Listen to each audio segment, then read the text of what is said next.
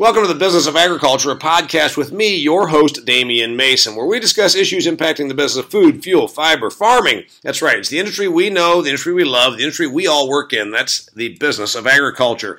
Every week, it's my goal to bring you an interesting show where we don't just talk about grain charts and what the price of corn is going to be next March. No, we bring up topics, things that you can get your head behind, your head into, your, you know, really dig into.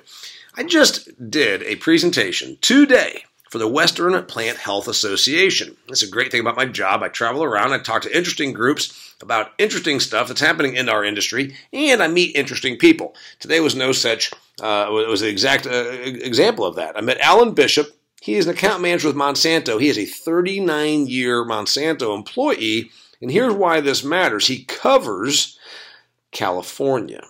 So think about this. You're talking about a company that's maligned, that is hated, that is, uh, you know, you've been indoctrinated to march against them, petition against them, and here he is in California selling Roundup. Oh my gosh, isn't that the company that just poisoned that poor man in San Francisco? Oh my God, that's the company that they, they put poison in my Cheerios. So we're going to cover all things, if you will, about California chemistry sales, all things, if you will, about working in arguably a very difficult environment. Uh, maybe we might delve into a little bit of the political aspect of it. And we're going to talk about what we uh, what we discussed there today at the Western Plant Health Association. So you're tuned into the Business of Agriculture podcast. Got a great guest. His name's Alan Bishop. Welcome to the show, Mr. Bishop.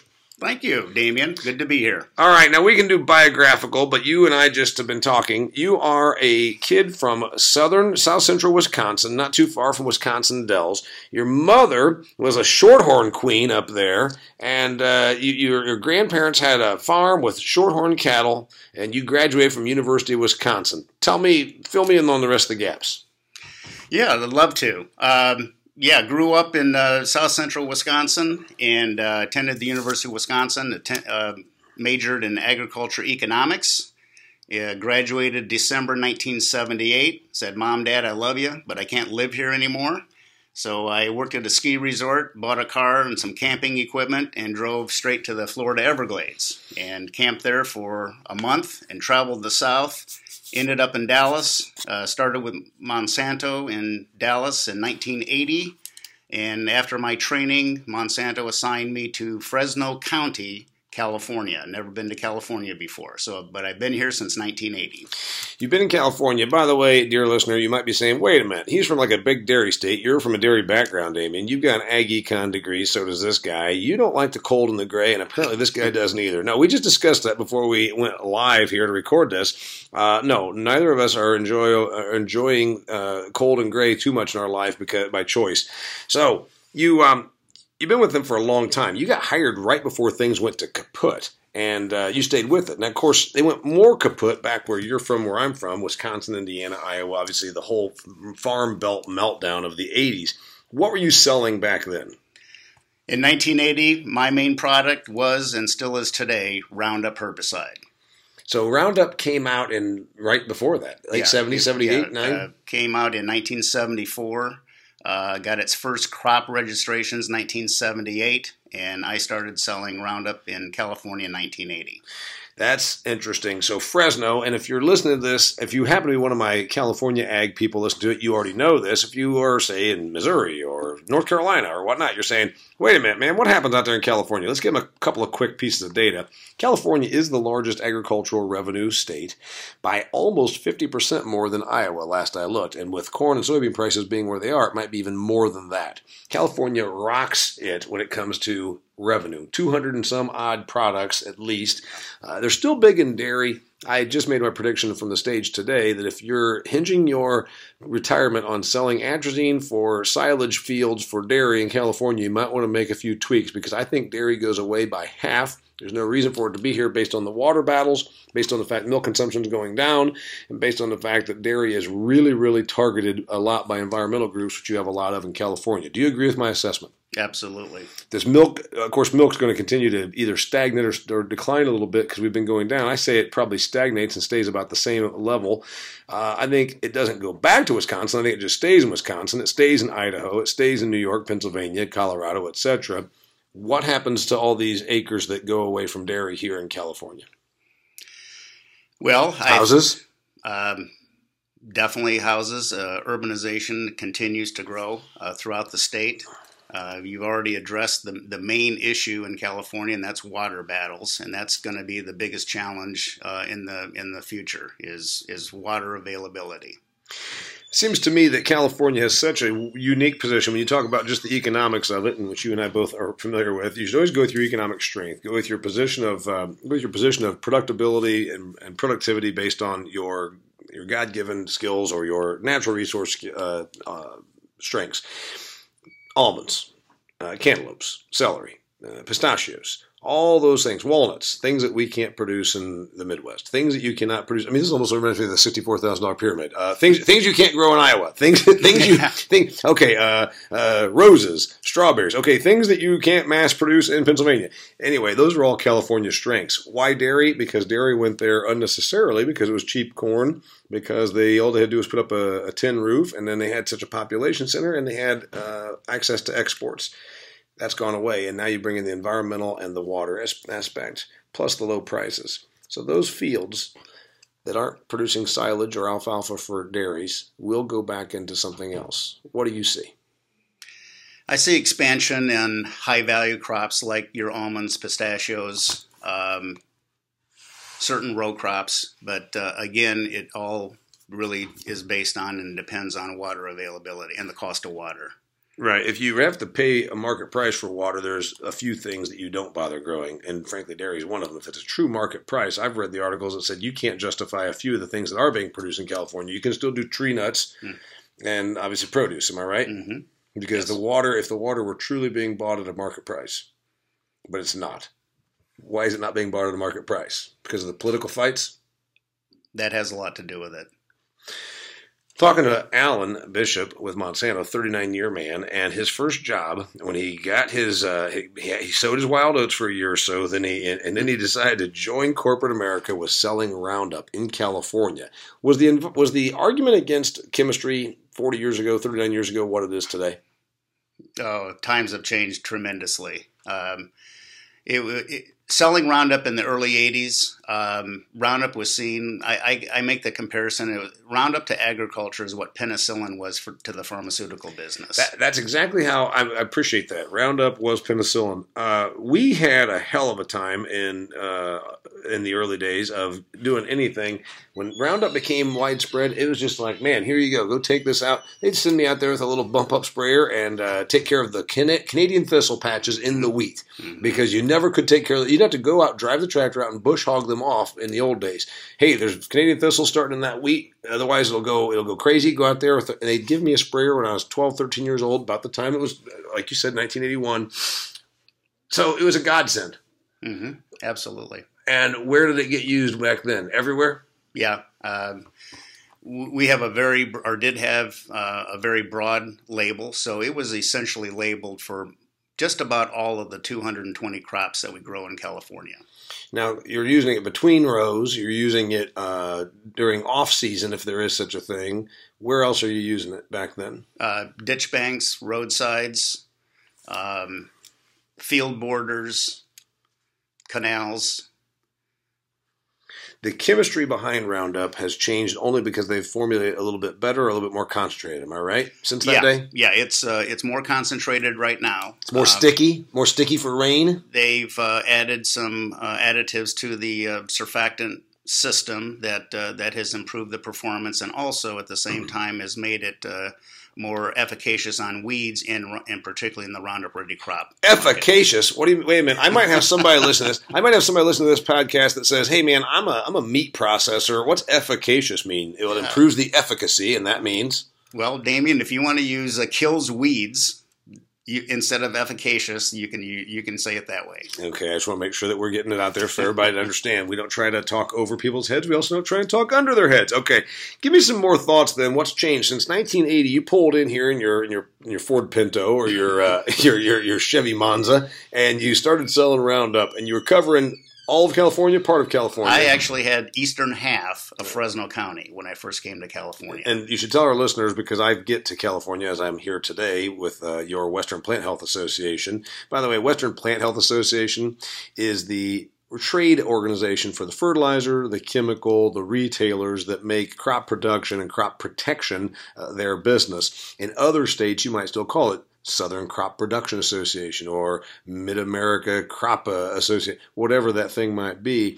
But here they call it Plant Health Association because they have been used to being maligned and chased uh, by the environmental fringe.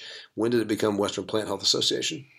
I would say that name change. Prior to that, it was Western Ag Chem Association. Yeah, and you can't use the word chem. And uh, anytime you use the word chem or chemical or chemistry, um, the general public does not. Uh, it does not go over well with the general public. So you said you were covering the eastern half of Fresno County. Fresno is one of the top three productive, uh, in terms of revenue, counties in agriculture in the United States. In fact, I remember the stat was I think uh, like seven of the ten or eight of the ten or something like that most revenue uh, producing agricultural counties in the U.S. are in California. Fresno is one of them. Tulare is one of them. Yes, Visalia maybe. And well, Visalia is in Tulare County and then Kern County. So Fresno, Tulare, Kern County, those three counties probably I'm going to guesstimate somewhere in the 25 billion dollar in net receipt ag net receipts. That's a big, big number. Okay, when you are out there selling your roundup, by the way, if you're listening to this and you keep hearing noise, that's because we're recording this in a public space because I just bumped into Alan and met him at this meeting. So, and that's why I said you'd be a great one to talk to.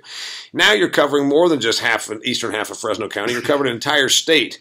How have your roles changed over the years? Yeah, so as Roundup is matured in its uh, product life cycle, um, and as we've come down in price to compete against uh, our competitors, which are basically Chinese producers of generics, glyphosate, generics. Once Roundup went off label, and when did that happen? Lost, about? lost our patent in the year 2000. Okay, so in 18 years we've been uh, in the realm of generic glyphosate. Right. So as a consequence, uh, we've had to cut back on uh, on headcount, and we've have to cover larger areas. So I currently cover Central and Southern California, all of Arizona, as well as Hawaii for the crop production side of Monsanto, which of course now is Bayer Crop Science. And you, your big, your, I mean, let's face it, the product you still are really out here humping is Roundup. Okay, and then you have a couple others. Yes, and they we, are. We introduced two uh, new herbicides in in the state of Arizona two years ago. Uh, one is Warrant herbicide, which is a pre-emergent herbicide labeled for cotton, corn, milo, and we just recently got an alfalfa label. Um, and we also, or I also represent Monsanto on the Hawaiian Islands with Harness herbicide, and most of your Midwest listeners are familiar with that. So that's a pre-emergent herbicide used in corn, and that's primarily used on the uh, seed production acres uh, on the Hawaiian Islands. All right, so we talked about the craziness of California. We're going to come back to that. When you go to Arizona, like you're going to hop on a plane and go over to Arizona today because tomorrow's a cotton field day. Who are you right. going to talk to at the Cotton Field Day in Casa Grande, Arizona? Yeah, so we're going to have uh, some of our distributors there, uh, their salespeople, but primarily it's growers, and they're going to come there and look at the different uh, field trials and the different varieties of our Deltapine, which is our branded cottonseed business. Oh, so it's a seed thing, and you don't really have a seed responsibility. You've got a chemistry responsibility. That's correct, but I will have a part on the program because along with seed, um, there's also grower needs on uh, crop protection products, and I will be there uh, discussing the different product uh, crop protection products. Since cotton is something that is really uh, what five five states principally, uh, Texas being the biggest, Georgia being I think the second biggest, and then you throw in in any order uh, uh, Texas, Georgia, and I think you throw in Alabama and Arkansas, probably a Arizona, Mississippi, and a even a part of California right. might be in the top ten. But what chemistry? How, how does it work? How do you how do you how do you grow cotton, and where's the chemistry come in? Well, um, Arizona is an ideal place to grow cotton. Um, most, I should say, a large percentage of the cotton grown in Arizona is what they call seed production acres. Uh, since the weather in Arizona is so reliable, that's where Monsanto and other cottonseed companies do grow their foundation seed in, in Arizona, uh, as well as California. Um, grow, uh, California is mostly Pima cotton varieties. Uh, Arizona is mostly uh, Acala. So, just so you know, dear listeners, I did one cotton event, or maybe two in my entire career, so I know just enough to be dangerous. Pima sells itself as a higher end, shorter fiber, longer, longer fiber. fiber. longer fiber. So it's a higher quality version of cotton, and yes. then the other version, Acala or Upland, and those are shorter fibers, Shorter fiber. and therefore not as high end. Right. Can you feel the difference? You can definitely feel the difference, and you can really feel when you buy a, a good cotton shirt, and if it's a uh, non uh, non iron shirt or wrinkle resistant, it's generally made out of Pima cotton. Okay, so when they they grow the stuff, what chemistry do they use? They they, they put it out. It goes out of seed. Yep. It looks like a stick. If you've never seen it, because I live part time in Arizona, listeners, if you've never seen a cotton field, it looks like a stick with cotton balls on the side of it. It does. It looks like something a child would make in, in their art class. It's like a little twig, like a whip, with a bunch of little cotton balls glued onto the side of it, going up the, the stalk, and then there's some seeds in it. And Mhm. so that's what it looks like. Well, it starts with a seed and then turns into a little stick with cotton balls on it. Mhm. They go out and they cut it off, take it to the cotton gin, separate the seeds. The seeds go for animal Cat- feed. cattle feed, hmm And then something else. What else happens? cottonseed oil. Yeah. And then you've got the cotton. And then what did we do chemistry wise? We put a seed in the ground. We made sure we put water to it because obviously in the Yep. panhandle of Texas, Yep. you get three inches of rain a year. Uh, Arizona, you get, you know, seven inches a year, uh, whatever. So we, got, we make sure we put water to it through irrigation. What's about, what's the chemistry treatment? Yeah, so typically uh, growers in Arizona and cotton, or Arizona as well as California, will put on a residual herbicide in the in the prior to planting the cotton, and that prevents the weeds from even germinating. And then after the cotton uh, is emerged, most of the cotton varieties are have our Roundup Ready trait, where you can use Roundup to spray over the top as needed, uh, based upon your your weed pressure. And then two years ago, we introduced our dicamba formulation, XtendiMax, with Vapor Grip technology, and that's uh, that's another uh, very very good effective uh, herbicide, particularly for some of the broadleaf weeds that have developed glyphosate or Roundup resistance. By the way, we all know about Roundup Ready, which uh, again it was hailed just like you said. Roundup was the penicillin, uh, you know, when it came to this industry. And then when they started talking about Roundup Ready soybeans, I mean, I I remember growing up. Now we were not great, great big grain farmers. We were uh, you know mid-sized dairy farmers of that era. But the people that were big grain farmers, especially those that uh, you know really, really wanted to do it right on their soybeans, or if they had large amounts of rented ground from a large landholder, by God, they had kids hired to go out and walk the soybean fields because you want to make sure that field looked amazing. Because soybeans, in the old days, before Roundup Ready soybeans, plow, disc, sometimes disc a second time, cultivate, plant, uh, field cultivate, spray, spray maybe a second time, and then still sometimes run out and cultivate through the field again, and sometimes hire people to go out and walk the field for weed control. We've entered an era then it's no till plant, spray, harvest.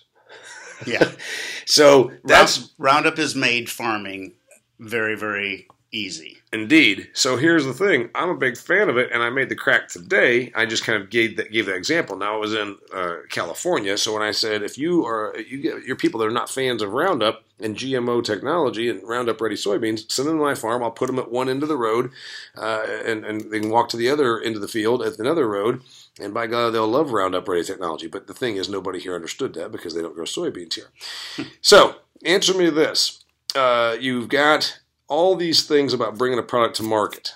California got Roundup pretty quickly, but you talked to me before we went live here about California's own EPA. What the hell does it take to get to be able to sell a chemical in this crazy state? Well, uh, first of all, after well after federal approval of any product, then if you want to sell that product in California, you have to get approval from the California Department of Pesticide Regulations, and that is in essence a secondary EPA.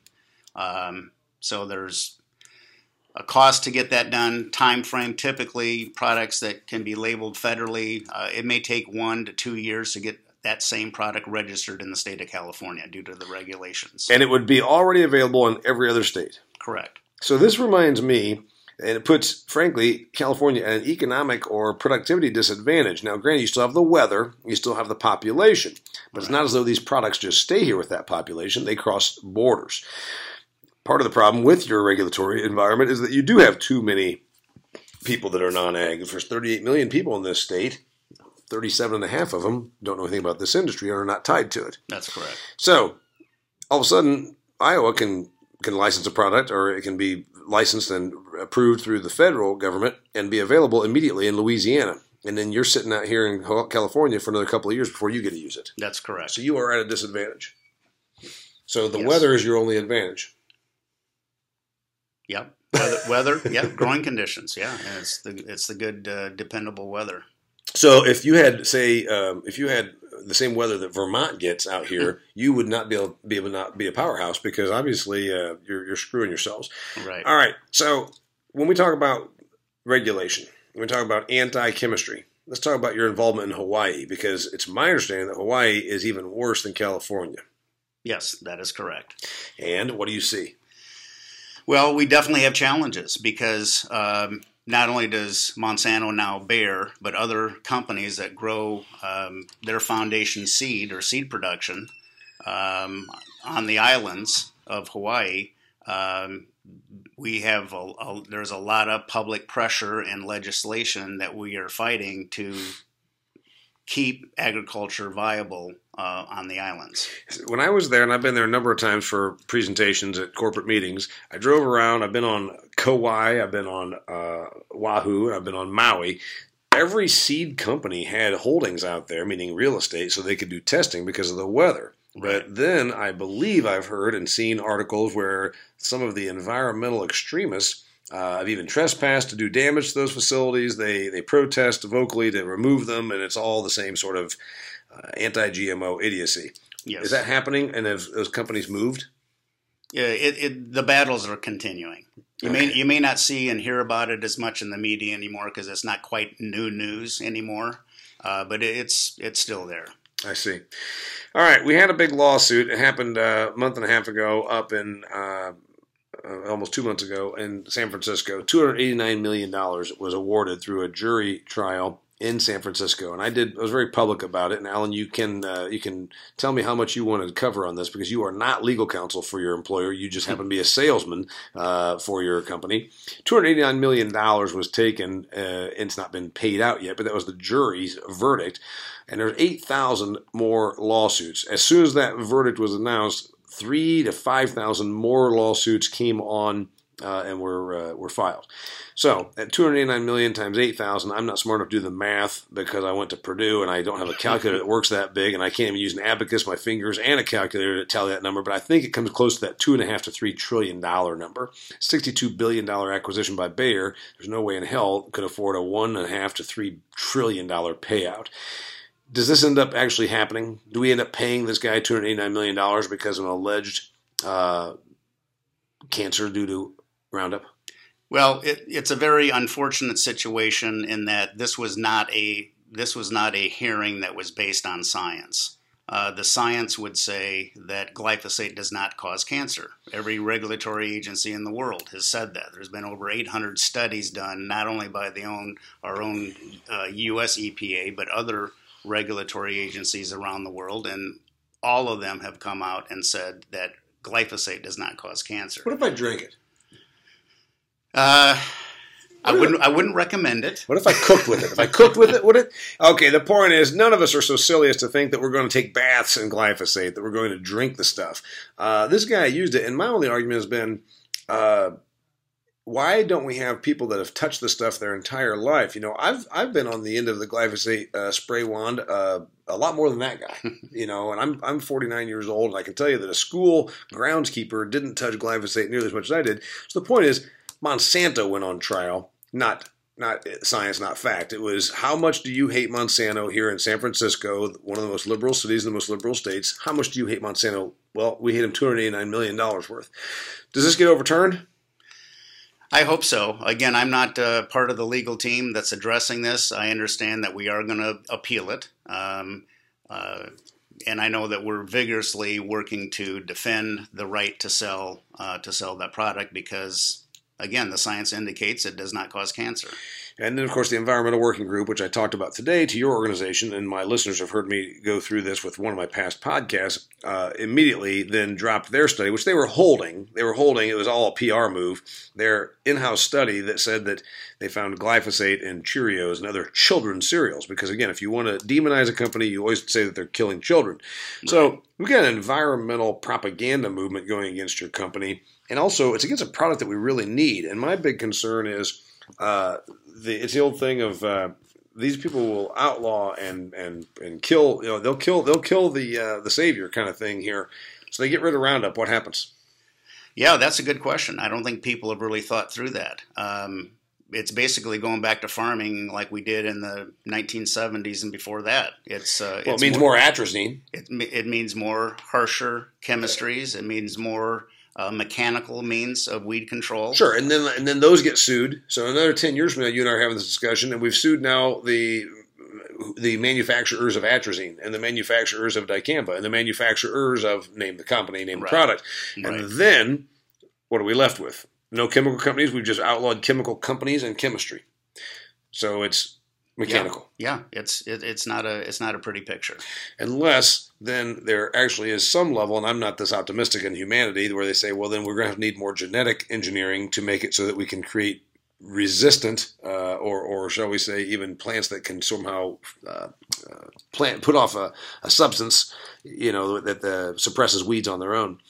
All right, closing thoughts. You're a smart guy. I'm talking to Alan Bishop. He's been a 39 year guy with Monsanto, now Bayer. He's in the Western Plant Health Association. He's on his way to Cotton Days down in Casa Grande, Arizona. That's why I grabbed him after we got done. He watched me do a presentation. As you know, dear listeners, I make my living talking at agricultural functions all over North America. So if you have a meeting coming up, you better get on the stick and give me a call because winter is booking up fast. Trust me, don't call me December 23rd and say, hey, are you free on January 21st? I got a meeting. Uh, that is the busiest time of my life. My wife and dog don't even see me during the third second, third, fourth week of uh, January or the, the, entire month of February. So we had a great program. Uh, I enjoyed being in front of your people. Closing thoughts. What did you hear today that you liked? What did you not like?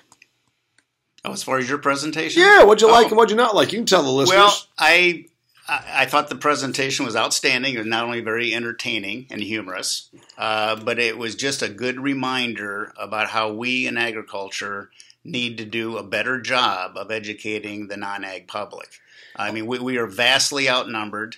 Um, I live in the San Joaquin Valley of California, and that's pretty similar to, I would say, the Midwest. But when you get into Southern California, the San Francisco Bay Area, people don't have a clue where food comes from. Except you're gonna you're gonna have to let me remind you that I said I don't think it's I think the the the horse is out of the stable. I don't know that we can't educate these people, and we are so. Uh, we're so outgunned by the misinformation police. You know, imagine the fake news, if you will. We've got a media that will take any story the Environmental Working Group puts out there, and we have well paid PR advocates with groups that oppose us that is our real problem. So we can educate, but I think it's going to have to be done differently. And I think it's time to fight a little better, which I yeah. tell my audiences all the time. Unless uh, we keep acting like, well, let's just tell them the chemistry behind Roundup. They don't know the chemistry behind H2O. They don't know the chemistry behind why uh, earthworms actually can breed by themselves. They they don't know mm-hmm. those things. Why are you going to convince them of the chemistry of Roundup? Closing thoughts. What do you got for me? One thing you've noticed in your 39 years, or what's changed? Give me that. Oh wow, that's a big question. All right, in your Consol- consolidation. Okay, is, it, is it going to continue? Yeah, I think it will. I think uh, there will be continued consolidation, primarily at the distribution level. Um, I think the manufacturing or supplier consolidation is probably is what it is for a while, uh, short term anyway.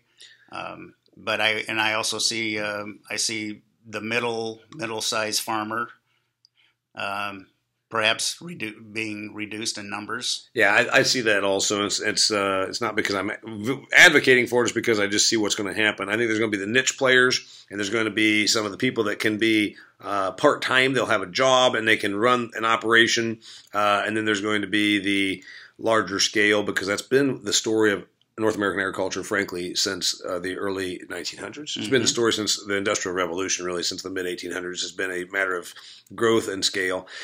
Uh, and then there's still opportunities. Speaking of opportunities and niche, what do you see an opportunity? Anything strike you?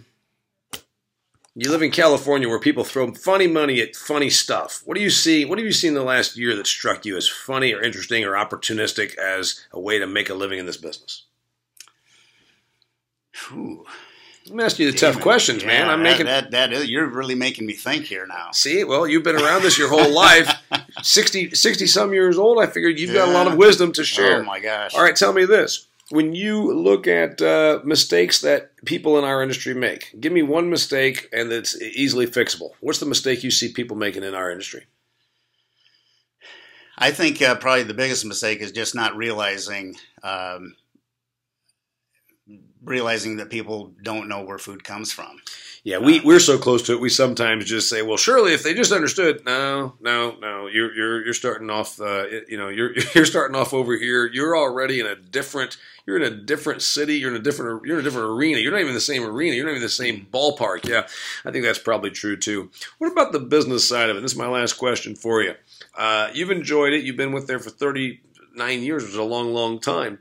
Besides consolidation, does the does the chemistry get better? Do we get to where we don't need it? Is that really what's going to be pushed through the legislation and the environmentalists and the protests? Well, I don't think you're. There's always going to be a need. There's always going to be bugs. There's always going to be weeds. There's always going to be fungus. Uh, how are you going to treat it? And um, companies like Bayer, like Monsanto, like like our competitors are still investing millions of dollars a year in research and development. We we got to find better tools and the tools that are coming on the market now have gone through so much scrutiny. Uh, the stuff that's getting marketed today is so much more uh, worker friendly and environmentally friendly than 20, 30, 40 years ago. Agreed. That's a great place to leave it right there. There's always going to be something else that wants our food other than us humans. There's going to be critters, bugs, weeds that will get in the way of it. I think we need chemistry and technology also, whether it's a mix of better chemistry, lesser chemistry. It, that's let's leave it to the scientists that make that happen. You're listening to the Business of Agriculture. I was your host, Damian Mason. I'll do it again next week. Please join us. Alan Bishop, thanks for being our guest. Thank you. See ya. Till next time.